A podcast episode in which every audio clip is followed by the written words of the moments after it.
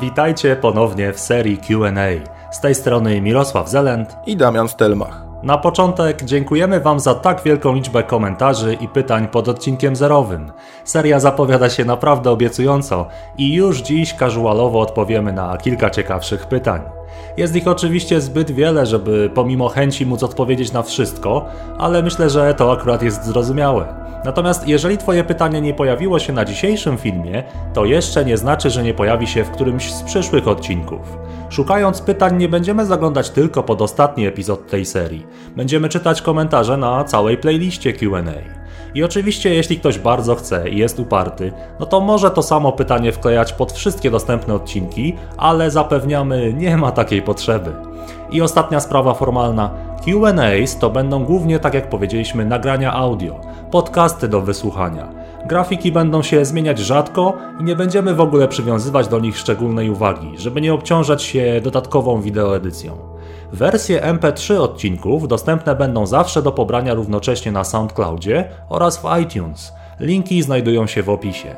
Także posłuchać sobie można w wolnej chwili, na telefonie, będąc w podróży, mając chwilę przerwy czy trenując sobie. Skoro sprawy formalne mamy już za sobą, to przejdźmy do właściwej treści dzisiejszego podcastu. Kilku użytkowników zadało pytania podobnej natury. Dlaczego ludzie poszli w kierunku świata cyfrowego? Czy możliwy jest scenariusz, w którym świat opierałby się na innej dziedzinie niż informatyka? Co panowie sądzą o silnej sztucznej inteligencji i czy obecnie jesteśmy w stanie taką stworzyć? To są pytania o technologię i jej wykładniczy rozwój, o przyszłość ludzi w świecie zdominowanym przez komputery, w świecie opisywanym dawniej tylko w cyberpunkowych nowelach. Moi drodzy, ja pamiętam jeszcze końcówkę lat 90. i to, jak wtedy wyglądała rzeczywistość. Teraz mamy rok 2016 i z perspektywy 20 lat jest to po prostu niewyobrażalne, jak wielki postęp technologiczny miał miejsce. Z czego taki intensywny rozwój wynika? Moim zdaniem z dwóch powodów. Pierwszym jest internet, możliwość natychmiastowej wymiany informacji i kontaktu na żywo z osobą na drugim końcu globu. A po drugie wynika to z tak zwanego prawa Moore'a. Prawo Moore'a to zależność, którą opisano w układzie kartezjańskim. Na osi X mamy kolejne upływające lata, a na osi Y mamy moc obliczeniową komputerów, którą mierzy się podając liczbę tranzystorów w mikroprocesorach. Brzmi skomplikowanie, ale takie nie jest. Jest to po prostu wykres, a jeżeli oglądasz ten Q&A na YouTubie, to nawet widzisz go teraz na ekranie. Taki wykres sporządził kiedyś Gordon Moore, jeden z założycieli Intela. Co z tego wykresu wynika? Że średnio co około 24 miesiące, czyli co 2 lata, moc obliczeniowa mikroprocesorów podwaja się. Ładnie o tym opowiedział kiedyś Michio Kaku, amerykański fizyk teoretyczny japońskiego pochodzenia, możecie go kojarzyć z Discovery Channel. W swoim wykładzie zatytułowanym Świat w roku 2030 powiedział coś takiego. Wyobraź sobie, że dostałeś pocztą kartkę urodzinową. Wyjmujesz ją z koperty, otwierasz i okazuje się, że jest to taka grająca kartka. Jak ją otworzyłeś, to papier się wysunął i zwarły się styki w układzie elektronicznym i taki malutki chip zasilany bateryjką odgrywa dla Ciebie melodię Happy Birthday to You, Happy Birthday to You. No, po ostatnim odcinku CSS-a może już nie powinienem śpiewać, ale nie to jest istotne. Otóż profesor Kaku w swoim wykładzie uzmysławia nam taką rzecz. Ten malutki chip, który odgrywa tę melodię, ma taką moc obliczeniową, jaką miały wszystkie zjednoczone siły alianckie w roku 1945 razem wzięte. Hitler, Churchill czy Eisenhower zabiliby za posiadanie takiego chipa, a ty co robisz? No, po pewnym czasie wyrzucasz tę kartkę razem z tym chipem do kosza. Mikroprocesor smartfona, którego trzymasz w kieszeni, ma większą moc obliczeniową niż miała NASA, kiedy wysyłała 2 astronautów na Księżyc. Co 24 miesiące moc obliczeniowa dubluje się. Dlaczego tak się może dziać? No bo wykorzystujemy do produkcji procesorów coraz mniejszą architekturę. Czyli te tranzystory są upakowane na waflu krzemowym coraz gęściej. W latach 90. mieliśmy architekturę 500 nanometrów. Nanometr to 1 miliardowa metra, 10 do minus 9, skala prawie że atomowa. Jakie obecnie mamy architektury?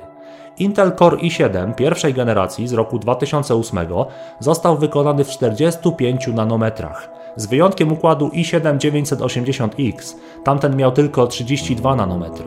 Obecnie procesory Intel Core, teraz już 6. generacji, mają architekturę tylko 14 nanometrów, a planowane są już architektury 10 i 7 nanometrów. Oczywiście kiedyś siłą rzeczy napotkamy na granicę technologiczną, no bo zbliżamy się już niebezpiecznie do skali atomu. No ale tu ciekawą alternatywą jest nanotechnologia, czyli tworzenie materiałów właśnie atom po atomie. Nie wiem czy wiecie, ale Japonia i USA zainwestowały olbrzymie i masakryczne środki w badania nanotechnologii. Wyścig technologiczny trwa. I właśnie z powodu tej granicy technologicznej, z powodu tych technologicznych ograniczeń, prawo Moore'a jest, jak to mówimy, prawem empirycznym. To znaczy obserwujemy, że tak jest, ale oczywiście nie znaczy to, że będzie tak zawsze. Natomiast oprócz mocy obliczeniowej dublującej się co kilkanaście miesięcy, z prawa Moore'a wynika jeszcze jedna ciekawa sprawa. Otóż tak jak moc obliczeniowa rośnie, tak cena wyprodukowania chipów drastycznie maleje. I tu ponownie profesor Michio Kaku w swoim wykładzie podaje fajny przykład. Ujął to tak.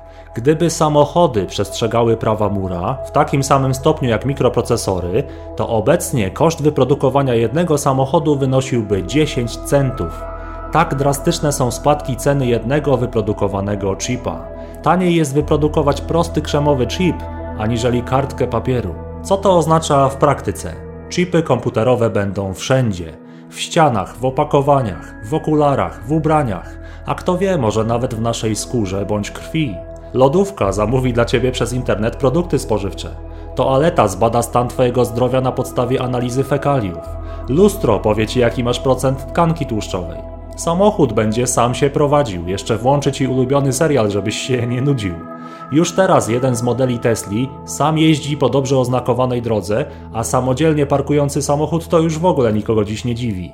Standardem stanie się też rzeczywistość rozszerzona, z angielskiego augmented reality. Wpiszcie sobie na YouTube frazę HoloLens. Zobaczcie, jak rzeczywiste są już hologramy. Zresztą obejrzyjcie transmisję z meczu piłkarskiego. Podczas transmisji na żywo na murawie jako hologramy pojawiają się herby obu klubów i aktualny wynik. I mimo, że kamera zmienia kąt, a nawet relacja ukazana jest z wielu kamer, to ten hologram z herbami klubów i wynikiem jest nadal wtopiony w murawę i nie przemieszcza się. Najczęściej się go pokazuje przy rozpoczęciu połowy spotkania albo po zdobyciu przez którąś drużynę bramki. No to wyobraź sobie, że w niedalekiej przyszłości jesteś na wycieczce w Rzymie, w Koloseum.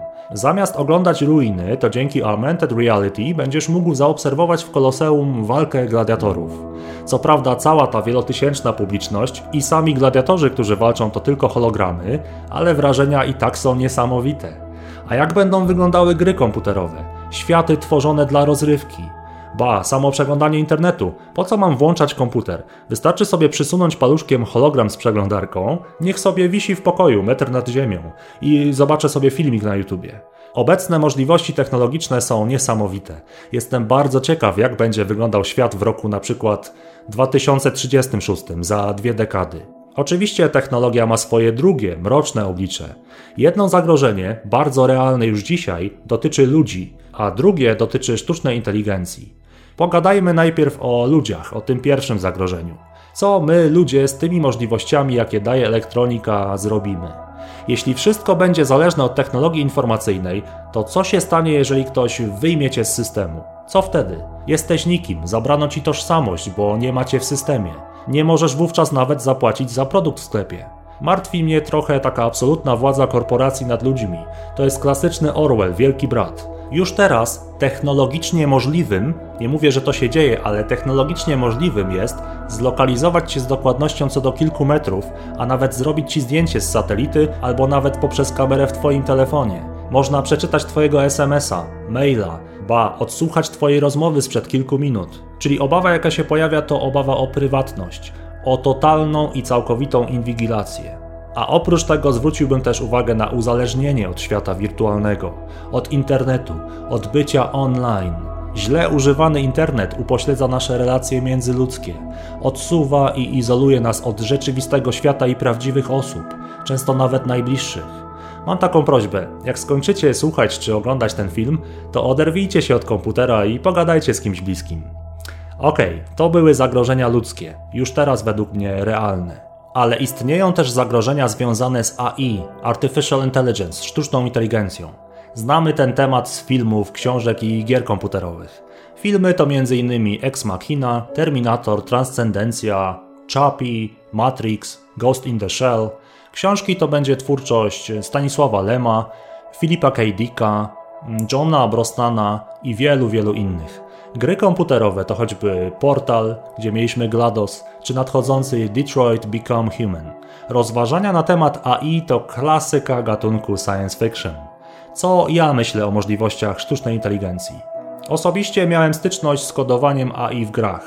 Automaty stanów skończonych, drzewa decyzyjne. Pracowałem też ze sztucznymi sieciami neuronowymi, logiką rozmytą, algorytmami ewolucyjnymi. I powiem wam szczerze, moim skromnym zdaniem jesteśmy w totalnych powijakach, w totalnym lesie, jeśli chodzi o stworzenie prawdziwej sztucznej inteligencji. To nie ma nic wspólnego z inteligencją. To są algorytmy i rozwiązania przypominające zachowanie inteligentne w bardzo ograniczonym środowisku, w swego rodzaju sandboxie. Nie ma obecnie problemu, aby okodować robota, który ominie przeszkody, czy napisać program, który rozpozna na podstawie sieci neuronowej odręczne pismo, czy stworzyć samochód, którego kierowcą będzie komputer na podstawie danych wejściowych z kamer i GPS-u. Ale to nie jest inteligencja. Absolutnie nie. To są po prostu ciekawie pomyślane algorytmy. Dla mnie osobiście nadzieja na stworzenie prawdziwej sztucznej inteligencji, bo o takiej mowa jest w filmach czy książkach, pojawi się dopiero kiedy stworzymy komputery kwantowe, albo kiedy poznamy odpowiedź na pytanie, jak powstaje inteligentne życie. Póki co możemy spać spokojnie, nasze lodówki ani odkurzacze jeszcze długo nas nie zaatakują. A co do odpowiedzi stricte na pytanie, dlaczego tak ostro idziemy w kierunku świata cyfrowego, w kierunku informatyki? Moim zdaniem to głównie przez możliwości wojskowe, bo te wszystkie technologie, których obecnie używamy, internet, GPS, Wi-Fi, wysokiej klasy aparaty, urządzenia laserowe itd., to wszystko powstało na potrzeby wojska i armii, a dopiero później zostało udostępnione cywilnym obywatelom. Moim zdaniem poszliśmy w stronę świata cyfrowego z czystego pragmatyzmu, chęci ułatwienia sobie życia, a czasem trochę z lenistwa. Znamy przecież wszyscy przysłowie potrzeba matką wynalazków. Od zarania dziejów człowiek tworzy coś na potrzeby chwili, tak aby ułatwić sobie życie. Początkowo były to proste elementy codziennego użytku, takie jak łyżki czy naczynia. Potem rzeczy bardziej skomplikowane i tak ludzie ułatwiali sobie życie przez wieki. W końcu nadszedł wiek XX, gdzie człowiek wiedział już, czym jest prąd elektryczny, żarówka, silnik spalinowy, komputer czy telefon. Przejście do świata cyfrowego stanowi kolejny krok w rozwoju i ewolucji świata nas otaczającego, a dzięki temu, że świat cyfrowy daje ogromne możliwości i w zdecydowanej większości ułatwia nam życie, to często z niego korzystamy, poczynając od trywialnych rzeczy takich jak komunikacja czy korespondencja, poprzez bardziej złożone takie jak nawigacja, GPS czy możliwość szybkiego przemieszczania się, aż po zaawansowane technologicznie linie produkcyjne, które wytwarzają setki tysięcy identycznych elementów, których nawet kilkuset ludzi nie byłoby w stanie wykonać. W mojej ocenie nie ma alternatywy dla świata cyfrowego. Oczywiście świat ten, czy też informatyka sama w sobie nie byłyby w stanie osiągnąć tak wiele bez mariażu z innymi dziedzinami nauki, takimi jak mechanika, budownictwo czy medycyna, ale to tak naprawdę cyfryzacja i informatyzacja pozwalają nam rozwijać się tak szybko i osiągać tak wiele. Wyobraźmy sobie wspomniane przeze mnie wcześniej linie produkcyjne. Wszystkie one sterowane są komputerowo, a rola człowieka w dużej mierze opiera się tylko na koordynowaniu pracy maszyn i kontroli nad nimi. Zastanawialiście się kiedyś, dlaczego fabryka samochodów pozwala wytwarzać 30 czy 50 tysięcy aut rocznie? Czy sądzicie, że gdyby nie roboty, taki wynik byłby osiągalny? Oczywiście byłoby to niemożliwe, tylko odpowiednio zaprogramowana maszyna jest w stanie wykonać wiele tych samych czynności z określoną dokładnością i w określonym czasie. Sam człowiek nie jest w stanie tego zrobić. Podobnie jest w budownictwie i architekturze. Na etapie projektowania budowli, czy to mostów, czy drapaczy chmur, stosuje się komputery o ogromnych mocach obliczeniowych, które pozwalają wykonywać bardzo szybko niezbędne w pracy architektów obliczenia obciążeń mechanicznych, czy nawet symulować zachowanie się danych konstrukcji podczas trzęsień ziemi, czy huraganowych wiatrów. Jeżeli chcemy rozwijać się tak szybko jak do tej pory i przekraczać kolejne granice, nie możemy zrezygnować z elementów świata cyfrowego. Musimy jednak tworzyć i użytkować je rozważnie i umiejętnie. Nie możemy pozwolić sobie na to, żeby świat ten nami zawładnął, ponieważ wówczas za 30, 50, może 100 lat spełnią się wizje przedstawiane w filmach science fiction. Kolejne pytanie zadał Przemek Truchan. Najlepsza propozycja książki, która dała dużo do myślenia, zrozumienia, wiedzy, rozwoju. Wymień tą jedną, jedyną, najlepszą. Przemku, dziękuję. Świetne pytanie. Nie odpowiem Ci wprost, ale wytłumaczę, dlaczego Ci nie odpowiem wprost. I w zamian dostaniesz ode mnie nie tylko jeden tytuł, ale listę autorów. Także myślę, że będziesz zadowolony. Pozwólcie zatem, moi drodzy, że opowiem Wam o zjawisku tzw. saturacji, czyli nasycenia wiedzą. I najlepiej zrobić to na przykładzie. Weźmy książkę, którą wszyscy wiecie, że lubię, Slight Edge'a Jeffa Olsona. Co stanowi istotę, sedno, sens tej książki? Fakt, że krzywe uczenia się mają kształt wykładniczy, że trening musi być długotrwały i że pierwsze widoczne rezultaty pojawiają się dopiero po dłuższej stymulacji bodźcami. Zasada rolnicza: plant, cultivate, harvest. Sadź, kultywuj, zbieraj. Zaś zdecydowanie najdłuższy jest zawsze okres kultywacji. I teraz ważny wniosek. Słuchajcie, Slight Edge to tylko jedna z wielu książek mówiących o tym samym fragmencie rzeczywistości, o tym samym prawie natury i nauki, o tym samym fakcie, że małe, ale regularnie powtarzane aktywności przekładają się na końcowy sukces. Książka Jeffa Olsona to tylko jedno z wielu ujęć tego samego tematu. Jest to akurat ujęcie amerykańskiego autora, człowieka biznesu, biznesmena. Zobaczcie, że nazwał on tę technikę Slight Edge, co jest zabiegiem świetnym marketingowo, no bo jest to fraza, która może się podobać. Natomiast to, o czym mówi ten autor, nie jest niczym nowym w świecie samorozwoju. O regularności treningu mówi też Neil Fiore w Nawyku samodyscypliny, mówi David Allen w Getting Things Done, mówi Napoleon Hill, mówią też takie systemy jak Kaizen, Kanban, mówi Biblia w Mądrości Syracha, mówią sportowcy i ja sam stosowałem taką metodę nauki, zanim w ogóle przeczytałem Slight Edge'a. Po prostu sam empirycznie odkryłem, że wykonywanie czegoś bardzo długo, bez zniechęcenia i bez w ogóle patrzenia na rezultaty, daje końcowy sukces w różnych dziedzinach. Od momentu jak przeczytałem książkę, no to zacząłem mówić o tej metodzie pracy jako Slight Edge. No bo to są fajne dwa treściwe słowa. Dobre marketingowo. No fajny termin. No bo jak mam inaczej mówić? Sekret drobnych aktywności? Słowo sekret rodzi dziwne skojarzenia, takie ezoteryczne, za sprawą tego filmu Sekret. Jak powiem tylko słowo trening, no to samo to słowo nie oddaje istoty tej metody, tych regularnych aktywności bez zwracania uwagi na rezultaty. Dlatego mówię właśnie Slight Edge, można powiedzieć też Ripple Effect, albo ewentualnie wykładnicza krzywa uczenia się, wykładniczy rozbój czy prawo kultywacji. Natomiast zauważcie, że nieważna jest nazwa, nieważna jest książka, nieważny jest autor, tylko ważny jest ten fragment rzeczywistości, na który wskazują nazwy, książki i autorzy. To jest sedno, to jest sens, do tego trzeba dotrzeć, do prawdy. I dlatego czytając wiele książek osiągniesz efekt nasycenia, saturacji wiedzą. Czyli wiesz już, o czym jest mowa, przyglądasz się już tylko raczej, w jaki sposób dany autor niejako ugryzł to zagadnienie i czy jego punkt widzenia wnosi coś nowego do twojej już posiadanej, dość nasyconej wiedzy, coś, z czego może jeszcze nie zdawałeś sobie sprawy. Jeff Olson daje nam biznesowy punkt widzenia na wykładniczy rozwój. Neil Fiore czy David Allen pokażą perspektywę psychologa. Ja kiedy opowiadam o Slight Edge'u, to przedstawiam to w kontekście albo nauki, albo programowania. Biblia pokaże Ci stronę moralną, ontologiczną, antropologiczną. Kanban czy Kaizen pokażą aspekt organizacyjny prawa kultywacji. Ale wszystkie te źródła mówią tak naprawdę o tym samym fragmencie rzeczywistości. I dlatego dyskutowanie o tym, czy ta książka jest najlepsza, czy może ta, a może mój system, a nie Twój system, albo jego system, to jest klasyczna strata czasu. Po co kłócić się o słowa, o nazewnictwo, o systemy, o autorów? Nie bądźmy ślepi, docierajmy do natury zjawisk, do prawdy. Filosofia, umiłowanie mądrości. I dlatego nie polecę Ci jednej wybranej książki, bo każda z nich to jest tylko jedno ujęcie tej rzeczywistości przez jakiegoś autora. A że my ludzie jesteśmy inni, no to jednej osobie najbardziej spodoba się opis amerykańskiego biznesmena, inna polubi to, co napisał psycholog, komuś spodobają się słowa programisty, a jeszcze inny ktoś doceni to, co napisano w Biblii. Natomiast tu chodzi o dotarcie głębiej, poza zasłonę słów, poza interpretację, kontekst czy styl autorów. To dla mnie oznacza bycie filozofem.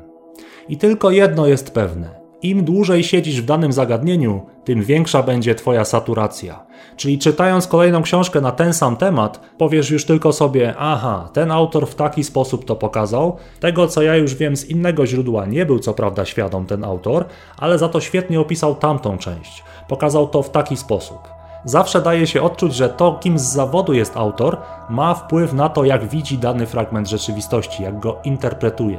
I niestety nieuniknione jest, że coraz rzadziej właśnie za sprawą zjawiska saturacji, tego nasycenia, coraz rzadziej będziesz odkrywał rzeczy rzeczywiście nowe aspekty tego, co już wiesz. I to właśnie dlatego tak przyjemne jest być w czymś początkującym, być totalnym newbie w jakiejś dziedzinie. bo wtedy chłoniesz wszystko. Wszystko jest nowe, świeże, jest to fantastyczne uczucie. Warto więc co kilka lat rozszerzać i zmieniać zainteresowania, a nawet zawody czy miejsca pracy. Ten świat daje tyle możliwości, tyle fajnych opcji. Powiedzcie mi, dlaczego tak kurczowo trzymamy się tego, co już umiemy, zamiast skupiać się na eksploracji tego cudownego świata. Tylu kultur, tylu punktów widzenia, tylu perspektyw. Biblia ładnie o tym mówi w tym fragmencie: bądźcie jak lilie na polu. Nie martwcie się o dzień jutrzejszy, ani o to, co będziecie jeść, ani czym będziecie się przyodziewać. Szukanie tej świeżości, nowości, płynięcie wraz z rzeką, to jest naprawdę piękne, kocham to. Fajnie też jest zobaczyć to u innych, kiedy jesteś nauczycielem i widzisz, jak ludzie zapalają się do programowania, matematyki czy filozofii. Bo wszystko, co odkrywają, jest nowe, to jest taka dziecięca, atawistyczna radość z poznawania rzeczy. I właśnie dlatego, Przemku, nie polecę Ci konkretnej książki do przeczytania, bo to będzie tylko jeden czyjś punkt widzenia. Ująłbym to tak. Dotarcie do prawdy, czyli czystość percepcji, wymaga porzucenia energii interpretacji. I dlatego zamiast listy książek podam Ci listę autorów. Kolejność będzie przypadkowa, tak jak mi przyjdą do głowy, tak powiem, więc pewnie kogoś arcyważnego przegapię. Trudno. Natomiast obojętnie od kogo rozpoczniesz przygodę, to każdy z tych autorów otworzy Cię na nowe aspekty rzeczywistości. Tylko mam prośbę, docierajcie do prawdy. Nie zatrzymujcie się na warstwie książki. Nie przywiązujcie się do interpretacji żadnego z tych autorów.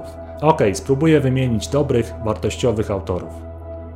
Erich Fromm, Ralph Waldo Emerson, Anthony DeMello, Alan Watts, Osho, Platon, Carl Jung, Zygmunt Freud, Święty Augustyn, Biblia, Święty Tomasz z Akwinu, Eckhart Tolle, Muji, Dale Carnegie, Joseph Murphy, Alan Kardec, Immanuel Kant, Baruch Spinoza, Karol Wojtyła, Fryderyk Nietzsche, John Locke, Lao Tzu, Sun Tzu.